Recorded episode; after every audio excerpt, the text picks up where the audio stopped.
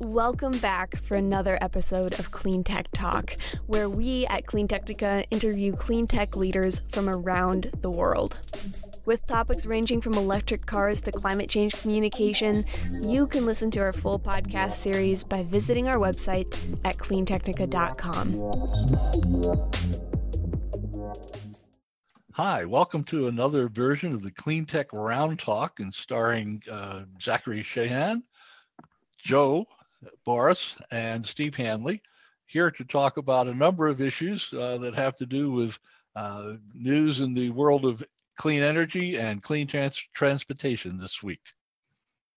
So what's the first story? Steve, you had the idea for the first story. Let's ki- go ahead and kick us off.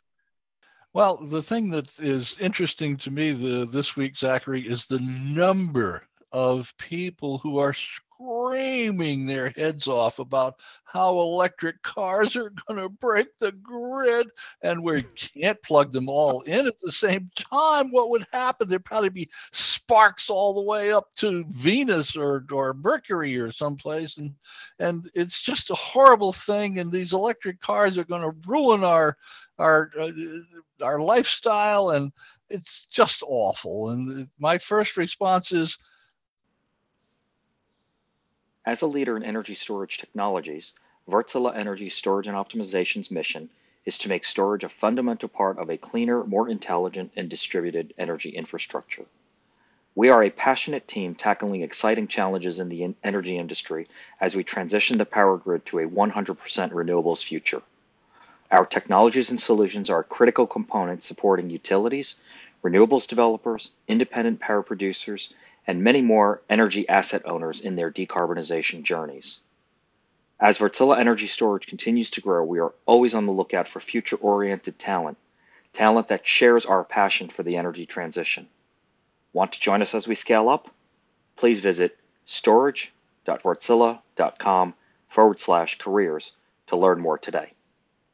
The odds of everybody plugging in all their electric cars at the very same time and setting them to charge are exactly the same as the odds of everybody who owns a conventional car going to a gas station, opening their gas cap, putting the hose in the in the uh, in the filler tube, and squeezing the trigger all at the same time. In other words, the odds are exactly zero of that ever happening. And yet somehow this has become a huge deal on the internet when people are running around screaming like chickens without heads. And I just, I, I mean, it, clearly it has to be coming from the fossil fuel interests, who are terrified to realize that people are actually buying electric cars. But there's more to it than that, right? Like if you look at some of these, you know, some of the different areas, like especially if you look at, you know, the, the U S energy grid is so weird, right? Because you've got the east of the Rockies is essentially all one grid except for Texas, and we'll get to that. And then west of the Rockies is kind of its own grid. And, and it's a very smart grid. It pulls power from where there's surplus and sends it to where it's needed. And, you know, this kind of concern is not a real concern. But one of the things that makes me think that it's not necessarily the fossil fuels that are behind this, but more the utilities, is this sudden push that we're starting to see against net metering. Like now that there are more and more solar panels and inboard batteries and vehicle to grid technology coming online, so many of these power companies, you know, they don't, they don't want to buy energy from you. They don't want to cut you a check for the energy that you're providing back into the grid. They want to charge you money for the energy that you're using, and that's it. And it just seems to me like, you know, a, a real good way to to kind of hurt their claims that you need to keep buying energy from them is to suddenly connect fourteen or fifteen million high capacity batteries to a smart grid that can communicate and draw power and support each other. So like, you know, I don't mean to get too crazy and conspiratorial here, but I mean, like, you know, did aliens abduct J F K and Elvis? No, probably not. But like, do some utility companies really not want to see net metering happening? Yeah, I think that's probably real. Well, the net metering is just solar related. So that's just, you know, they're paying people with rooftop solar to send electricity into the grid. You could. But it's related, right? Like if you have a home net, battery. Net metering is not. I mean, if you're talking E Vs, I mean, net metering is, you know, they pay rooftop solar owners for sending electricity into the grid, but then on the E V side, they typically have E V rates and time of use rates for E Vs. You could say that they're looking with greedy eyes at how they milk the most money from E V owners. But I think for the most part, they have, there are states where there's a push to put E V fees in place where you have to pay a fee for having an E V. And the same with solar, where, I mean, that's actually the, the, the, cha- the, the debate in California is whether and how much to charge rooftop solar owners. We have a whole long podcast actually about this that's coming, and that I recorded this this week with somebody. So yeah, check that podcast for a very lengthy discussion on the on virtual power p- plants in California in response to the recent heat wave, and on the net metering debate. Very high level right. insights from this, the founder C E O of East Bay Community Energy, a utility that serves over a million people in in in the East Bay region of California. So well, you may already know the answer to this, but like, you know, if you have an, if you have a V two G setup and your home is set up to have a two-way transmission of power, would it not be feasible to say that when you plug in a bunch of batteries and a bunch of E V batteries into that system, that the power could go that direction as well? Yeah, well, so this is a different situation because as far as I know, they're not getting paid any kind of solar net metering fees for this. But basically, this is a very new opportunity in, in much of the U S. I mean, it's been tested for years in various places, but we haven't had any V two G vehicles until basically the Ford F one fifty really is bringing that to market, Ford F one fifty Lightning. But in that case, and, and this sort of gets to a bigger issue, which I wanted to talk about with the California story. In that case, they're ba- they're basically helping the grid to manage, you know, supply demand issues at critical junctures. So when the when the grid is really in need of, well, first of all, if it's really in need of discharging electricity, of sending, because they got oversupply of electricity, you know, some E Vs have have have agreed to programs where they can where where they can be charged at at times when the utility really needs to, you know, get rid of some electricity. On the flip side, with the V two G capability, they could also say, hey, when we really need when we really need some electricity, can you give it to us? And that's where the the where they would get paid something to send electricity into the grid through their Ford F one fifty Lightning, for example. But that's a separate regulation from solar net metering, and it's a separate deal that is just still being tested and teased with different rates and that kind of thing. But it's really they're they're using your car's battery or your truck's battery as an, a grid energy storage device. And yeah. just like they're doing with power. What would they and, call that? Well, they're sort of, they're sort of test programs at this stage with V two G. With, with energy storage systems, you know, that's, they're also basically still like test programs, like virtual power plant kind of pilot programs. Uh, they've got some in, in Southern California, and East Bay Community Energy just, uh, just implemented one early. They were planning to do it with Sunrun next year, starting next year, but because of the grid challenges, they they launched it early, and they did it recently to to help deal with those grid challenges that California just faced. Well, Zach, there was a study out this week from Stanford, and their thesis was, if we plug in, uh, we as E V owners have been uh, inculcated with the idea that we charge our cars overnight while we're sleeping, and we wake up in the morning and we have all of the grid of the uh, battery capacity that we need, um, probably for three, four or five days of normal driving. What the California study is suggesting is, oh my gosh, there's going to be all these E Vs and they're all going to be plugging in at night. And the electricity that's available on the grid late at night, from ten o'clock in the in the evening until six in the morning, tends to come from either nuclear or coal thermal generating plants. And so the argument is, well, now all these E Vs are going to be charged with uh, from nuclear or or coal thermal generating facilities, and so they're not nearly as clean as what we thought they were going to be. Not only that, there's going to be more demand at night. And so now the utility companies, those poor dears, are going to have to build new plants to uh, uh, take care of all of these E V charging overnight. And there's two responses to that. One is that the utility companies are just beginning to stick their toe in the water of long-term energy storage that can go as long as twelve hours, which explodes the entire "there's not enough renewable energy to charge cars after sundown" argument. Uh, and and the, the other component of that is that the E Vs are going to be Uh, charging somewhat more during the day because solar energy tends to peak between noon and four in the afternoon. The answer to the whole thing is the utility companies, with the consent of public utility commissions, set their rates. And right now they set their rates to encourage people to use some of that so-called spinning reserve during the late night hours. Well, they can just as easily set their rates to encourage people to use uh, some of that Uh, bump in solar energy in the middle of the day to charge their cars. It's it's really not quite the crisis that it's being made out to be. Yeah, I, so, I just don't stand to under, I don't stand to realize, like, I don't understand who stands to gain from that argument, right? Because if you make the argument that it's it's, you know, fossil fuel spreading misinformation about E Vs, wouldn't they want all of these quote unquote coal and natural gas plants to get built? Or am I am I missing the am I missing the trick here? I think the I think they was want from... people to use more gasoline and diesel to run their vehicles, and, and so they're trying to make people shy away from E Vs, which will lower demand for fossil fuels.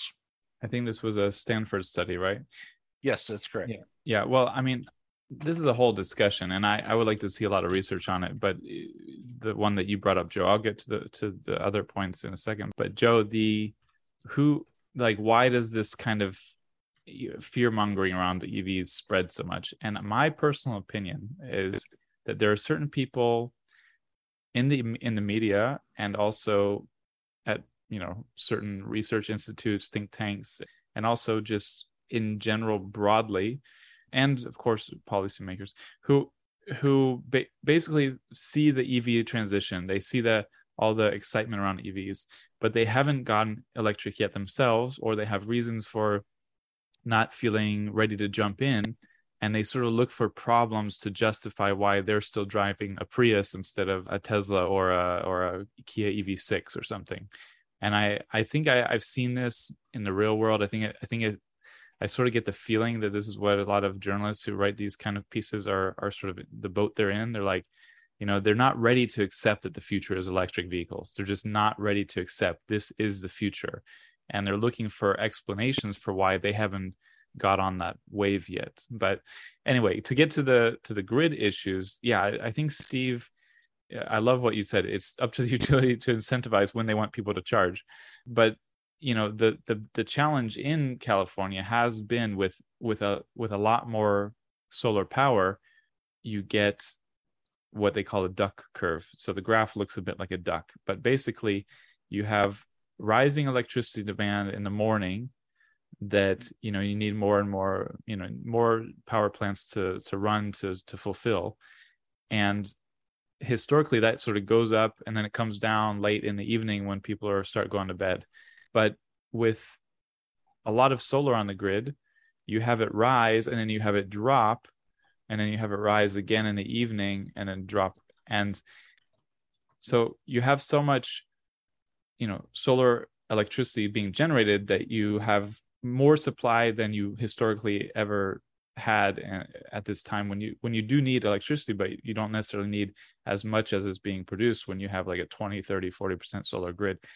And at some points, it can even get to the point where, you know, the the costs or, or the grid doesn't even want any more electricity, but there's still solar getting produced.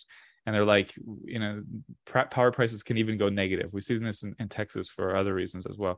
But this is sort of the, the kind of challenge that you have with increasing solar power. But with increasing electric vehicles, it's like the perfect challenge, because all you have to do is incentivize people, yeah, to charge their cars in the middle of the day. And the more workplace charging there is, the more the more people are working from home, the easier it is for people to say, oh, look, I actually get paid. I actually have a better deal charging in the middle of the day than in the middle of the night now. I'm going to charge in the middle of the day more. And, you, you know, you just plug in. You can even set your car. You can always just plug in when you get home and set your car to charge when you know it's going to be cheaper, and it's easy to do. So I think that that is, it's it's sort of funny how you have this very complementary clean technologies coming uh, c- coming of age at the same time, and they they're so useful in that kind of way. I would just cl- mention the nighttime charging thing real quick. So a lot of places, wind power is more is generated more at night. Wind wind blows more at night. It's not it's it varies by region, but it is typically common. So, you know, again, if they incentivize, if they put in more wind power plants in wind in places that are windy at night, then they can meet more of that nighttime demand easily with, with wind power. And of course, offshore wind, you have very steady wind, so you could really rely on offshore wind. And as you said, long-term energy storage. So maybe, I know you have a couple of stories about long-term energy storage development, Steve. Maybe we go there next before uh, jumping to... to the end of this discussion, or jumping to hypercars, which is the second part of this podcast. Okay. Yeah. With, with re- respect to long-term energy storage, there were two stories out this week. One is a company called Energy Dome that uh, is uh, building a trial plant uh, on the island of Sardinia uh, that uses a closed loop carbon dioxide fueled storage medium To, uh, to to store energy for as long as ten hours. It's new technology. We don't know whether it's going to take over the world, but it's something that's of interest. Uh, also of interest is a company in Oregon called E S S, which has uh, uh, it's promoting a uh, iron salt battery, uh, flow battery, that has just signed a contract with the public utility that supplies Sacramento, California, to provide uh, long-term energy storage uh, using their flow battery technology. And they're uh, over the between now and twenty thirty, they expect to install two hundred megawatts and two gigawatt hours of energy storage, up to twelve hours for um, the rather unfortunately named Uh, Sacramento Municipal Utility District, or S M U D. Uh, once again, this is this is new technology, and there just seems to be this this fear. It, it so reminds me of Frankenstein. Mary Shelley's book about the monster was not about the monster. It was about people's fear of technology and how it would change their lives. And I think most people who read Frankenstein just see the monster, but they don't see the message behind the monster. So that's a good take, right? So you're saying, like, you know, in Frankenstein, we have now discovered this technology through science. We've been able to bring people back from the dead. And instead of going, wow, what an incredible new advancement, everybody just flips out about, like, oh, look, he's ugly, let's burn him at the stake. That's an incredible analogy, man. I I I, I just have to say, like, that's that's an incredible thing to, to pull out on this. And it, it makes sense, because even within the E V community, you have people who seem to be fighting each other on what the right message should be and should sound like, right? It, it, it's very hard. And we we are in this period of, of really dramatic change. You know, I was just reading earlier today that Hertz and B P were going to be working together when you rent an electric vehicle to be able to go to a B P station, and they would be filling there for you so that they could kind of have more control over the maintenance of it. And you know, to your point, that there is all this fear surrounding all this stuff, and everybody kind of has their own little solutions and their own little champion of, like, this is going to work and that's not going to work. How do you think it plays out? What do you think victory looks like? Well, Joe, I think what we're seeing is a convergence of, as Zachary alluded to, a convergence of several new technologies that are all coming to the fore at relatively the same time. One of them is uh, digital control uh, of the of the grid that allows grid managers to more accurately predict uh, what's going to happen, and more accurately to uh, provide the amount of energy they need without having an excess of energy. Most uh, E V charging equipment now uh, is internet connected, and actually goes out onto the internet and finds where the cheapest energy is going to be and schedules the charging to occur at that time. The utility companies are going to learn how to leverage the capacity in electric car batteries to help stabilize the grid. All of these things are happening at the same time. I will say, and this is an opinion, change is something we all look forward to, and yet most people fear it. And one of the things about change is if it happens slowly, uh, such as uh, happened with air travel, or perhaps train travel would be a better analogy, because it took decades to build the, the railroad tracks, and it gave time to uh, for people to adapt to this new technology. It was faster than the horse and buggy, but it wasn't uh, supersonic. But now change happens almost by the hour. You go on the internet in the morning and you read the news, and by the af- by uh, the evening edition, it's all different. And it's all this new stuff that's coming along, and people are often overwhelmed by it, and just quite frankly they shut down and they're like, I don't I don't want to hear it anymore. It's too much. I can't absorb it. Uh, I, I think that's a big part of the of the fear of, of technological advance. Yeah, I think that's a really good observation. I think actually some of my early blogs when I started this in this business were just like my thoughts from my head about, you know, uh, lifestyle and stuff that before I learned about finding news and writing about news. And, and I remember writing about that, people's fear of change, and that how, how much that hinders us. But I think that leads into the last point I wanted to make on the grid stuff, which, so the biggest headline, we're sort of burying the lead, sort of the biggest story in the, related to the grid was that, you know, California announced they were going to ban sales of fossil fuel powered vehicles by, by twenty thirty-five.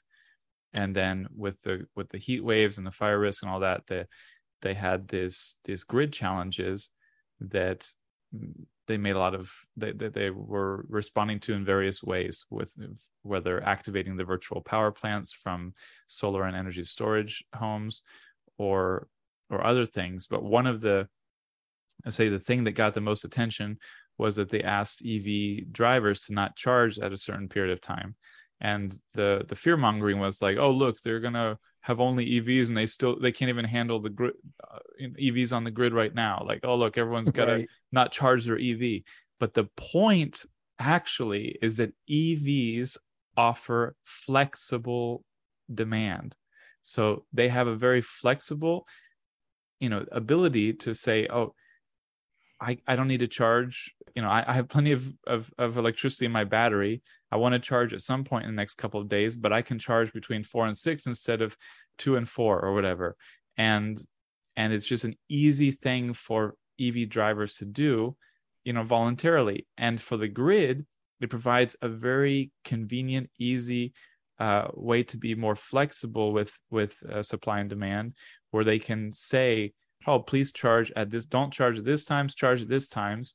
And they can more easily prevent the grid from going down by shifting demand around. So it's actually a benefit that E Vs can be so smart and can can have, and it, you can have this d- diverse, d- distributed, decentralized flexibility with e- e- with electric demand.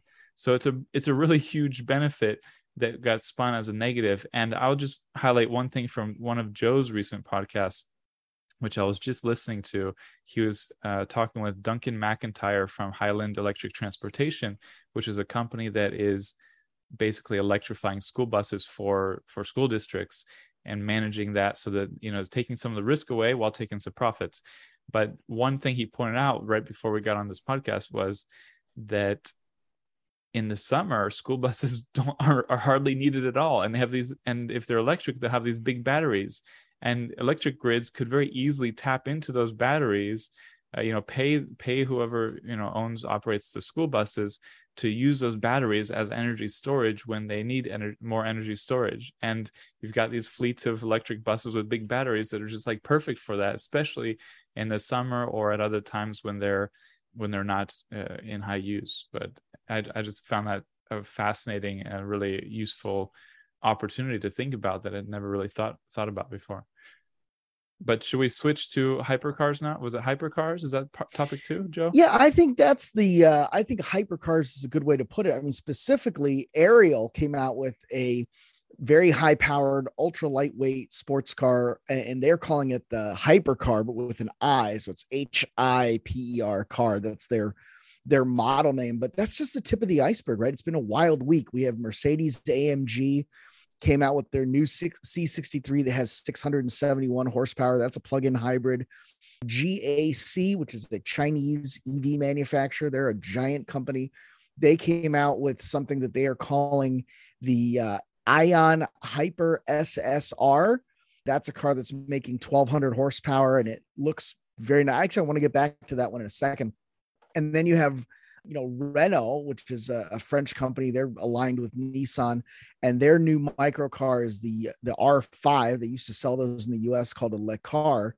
They have now an electric version of that with a dual motor, big spoilers, fat tires. And, and this thing does, you know, they're talking about zero to one hundred twenty miles an hour in under six seconds, which is just absolutely bonkers for, for anything, right? So, you know, to put it in a little weird hatchback car like this is really something. And it, it kind of reads like a statement of intent from this new kind of reborn, you know, Nissan Renault E V division that, you know, I think we can actually start to expect some, uh, some pretty aggressive, pretty competitive E Vs from those guys.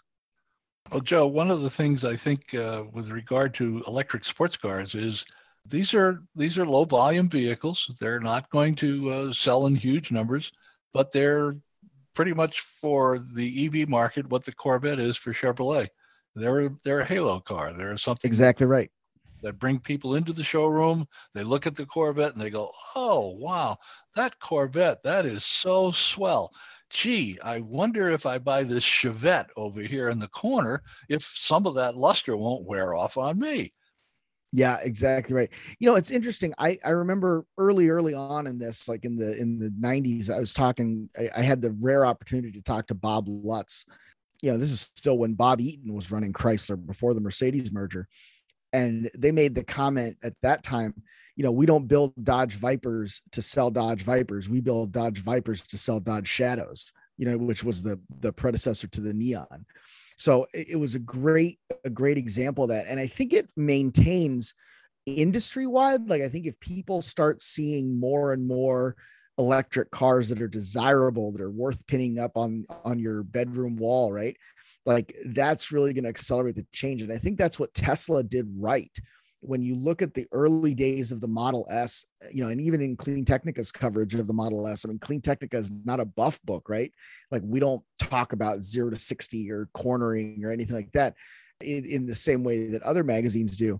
But a lot of the early coverage of the Tesla Model S was, you know, fifteen supercars that the Tesla is faster than. Look at this drag race between the Tesla Model S and a Ford G T forty.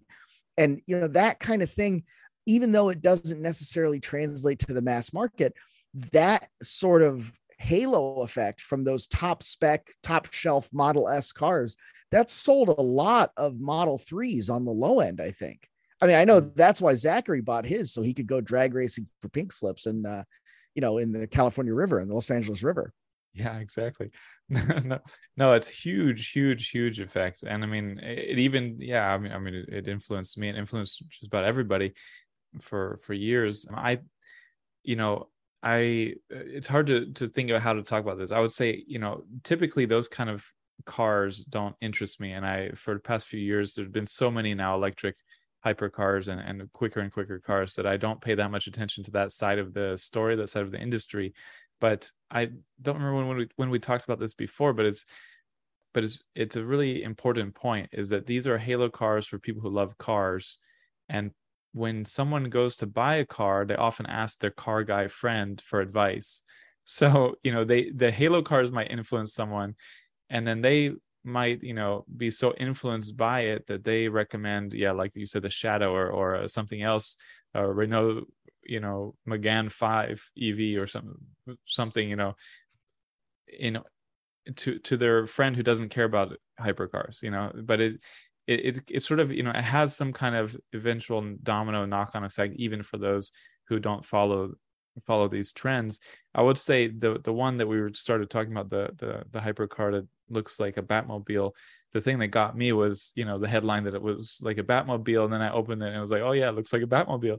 And I it looks just like a Batmobile. And I mean, I absolutely loved the Batmobile. And I was like, man, I love that car. And I normally wouldn't care if it's just another quick car, but I was like, that's super cool. It's a Batmobile. And I think, you know, that that's the kind of thing too that catches a lot of people who don't necessarily care about acceleration and all that, but might just be like drawn to the fact that it looks like that, you know? So I think, you know, it's a, definitely a fun, I mean, I imagine that car got a bazillion clicks across the internet on different headlines. And I'm sure a lot more people opened up to read about it or look at it than normally look at car stories. Well, yeah. Zach, there was, I got one comment on the story about the, uh, the, the aerial hypercar. And uh, uh, one fellow said, wow, the front of that car is just so weird. And I said, yeah, at first I thought it was a B M W. That's good. That's very good. Wow. That's like, that's one of those like rare jokes where like, if you don't get it, it's like, that doesn't make any sense. But if you do get it, that's like a savage burn, man. Oh, please remind me never to make Steve angry, because I, I don't think, I think if he ever gave me a real good double barrel Steve Hanley insult, I think I would just poop my pants, wither up, and die. I, well, they say I, if you have to explain a joke, and then it's not funny. But that one, you don't have to explain. You don't have to explain. Well, that. I was tempted to just bring up that there is this this B M W S U V, electric S U V, that just has the most. I mean, it's got. I mean, I, I, anyone listening must know. I mean, but it just, it's got this, they, they know. This beaver grill that's like, oh my gosh, it's like, what was B M W thinking? But we're not talking about B M W. I, yeah, we're going to leave it. We're going to leave it. Steve threw threw that out there. We're going to try to not be tempted to, to, come, to talk about B M W's new designs.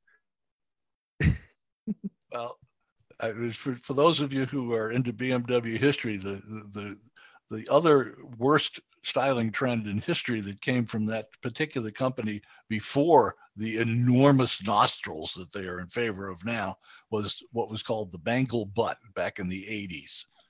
I don't know if anybody remembers that, but it swept. Oh, the, that wasn't uh, the eighties. That was uh, nineteen ninety-nine. That was the, the nineteen ninety-nine B M W seven fifty I L had the bangle butt. Well, and a lot of this, yes, right. It became you very know- popular. We used to have, we had Chris Bangle's first cousin, Heather, was a writer for Clean Technica years and years ago. And she would immediately comment and send me nasty emails, Heather Carr, every time I said something derogatory about the B M W styling. Oh my gosh. She was like, everybody picks on Chris.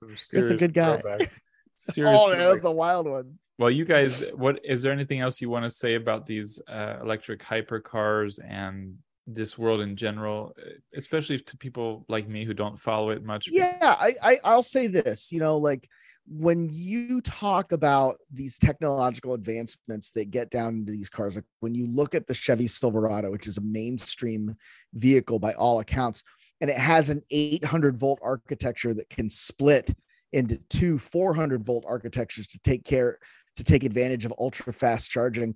All of that stuff comes from these hypercars. That kind of technology, you know, comes from ideas that were had in Formula E and in, you know, the World Endurance Championship and the hypercar class in terms of how can we get more power into these things faster? How can we make the, you know, how can we develop better traction controls and safety controls? A lot of that stuff does come from motorsport and does come from guys that are gearheads and enthusiasts who are just trying to trying to push the envelope and see what they can get away with.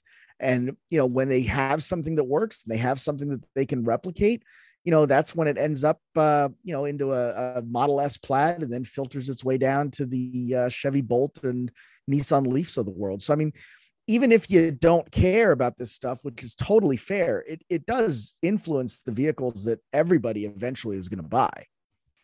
Yeah, I was. Well, we have, I, I would we actually have to keep in mind. We have to keep in mind that the um, to clarify terms, a car that gets zero to sixty in a short period of time is quick. A car that goes over one hundred fifty miles an hour, the top speed, is fast. So sometimes they do both. Well, some do both. But the, the Teslas tend to be quick, uh, and their their strength uh, is that they uh, have just just extraordinary acceleration. And my wife hates it when I take people out for test drives in the Model Y, because she knows at some point I'm going to find a straight piece of road and, and slam the accelerator down. Oh, yeah. What I, what I now call the exhilarator. And you just look across at the guy in the passenger seat and they have this big, stupid smile on their face. They just love it. People love to be they that, love it. That big hand that pushes you back into the seat. They're like, oh, wow, this is so crazy. I want one of these. Yeah. For the, for the record, Steve, that Model S, that Tesla Model S Plaid unrestricted will hit two hundred sixteen.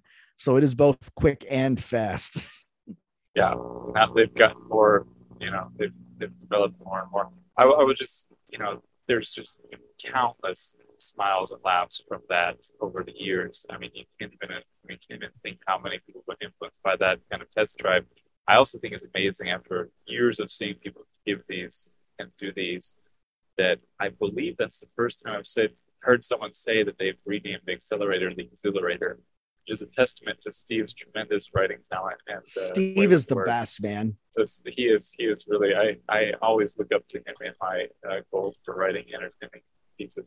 So I just want to bring this down a tier, actually, because uh, I'm, I'm giving a presentation uh, for a, for a webinar tomorrow.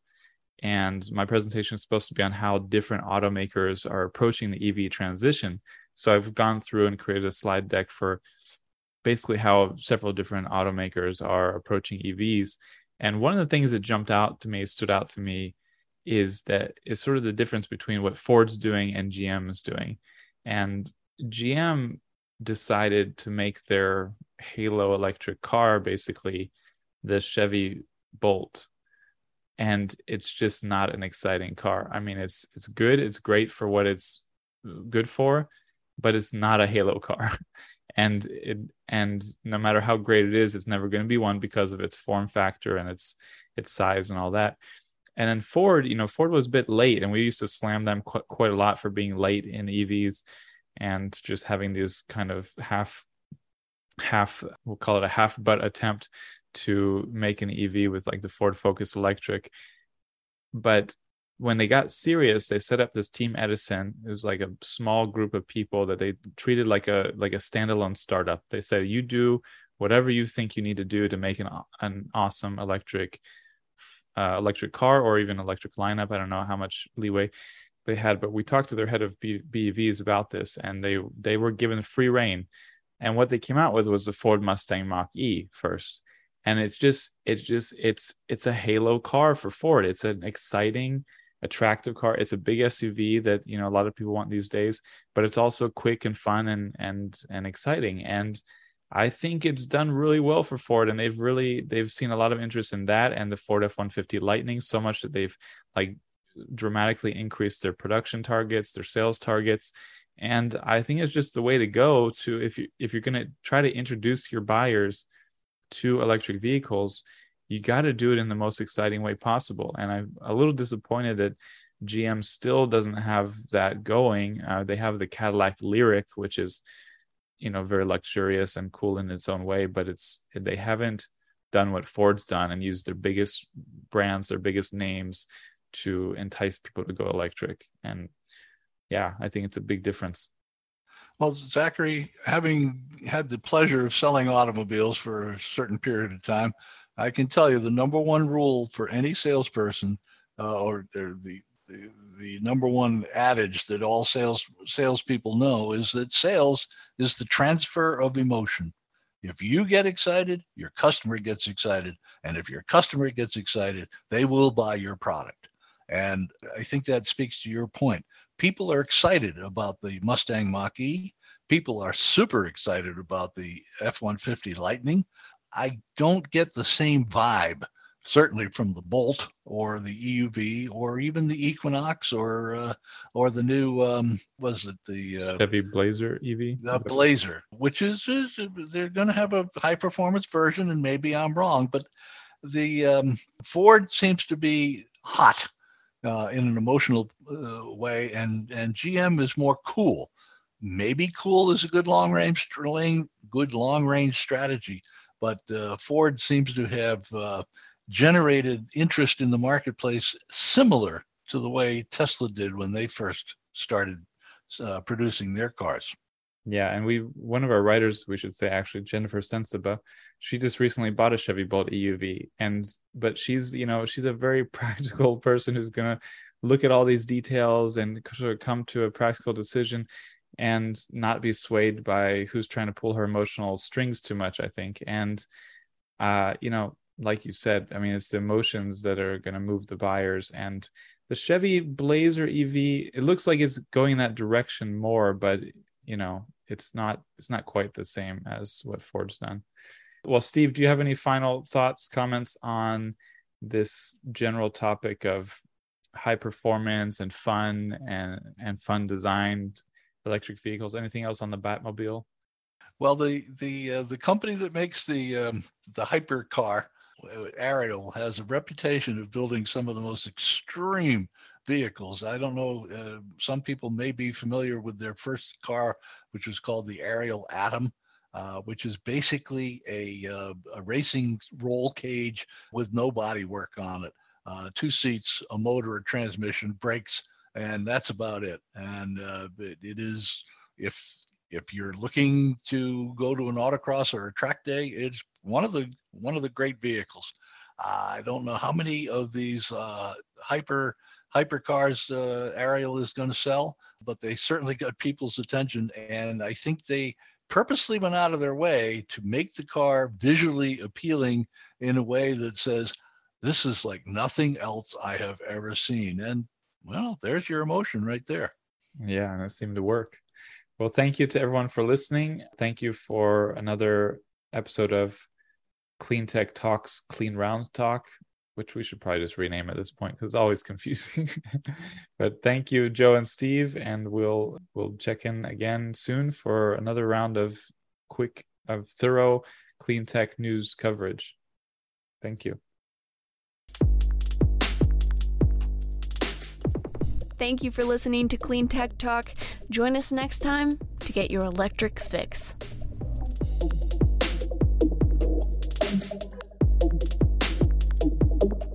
If you would like to sponsor our podcast, send us an email at accounts at cleantechnica.com. That's A C C O U N T S at cleantechnica dot com. Thanks.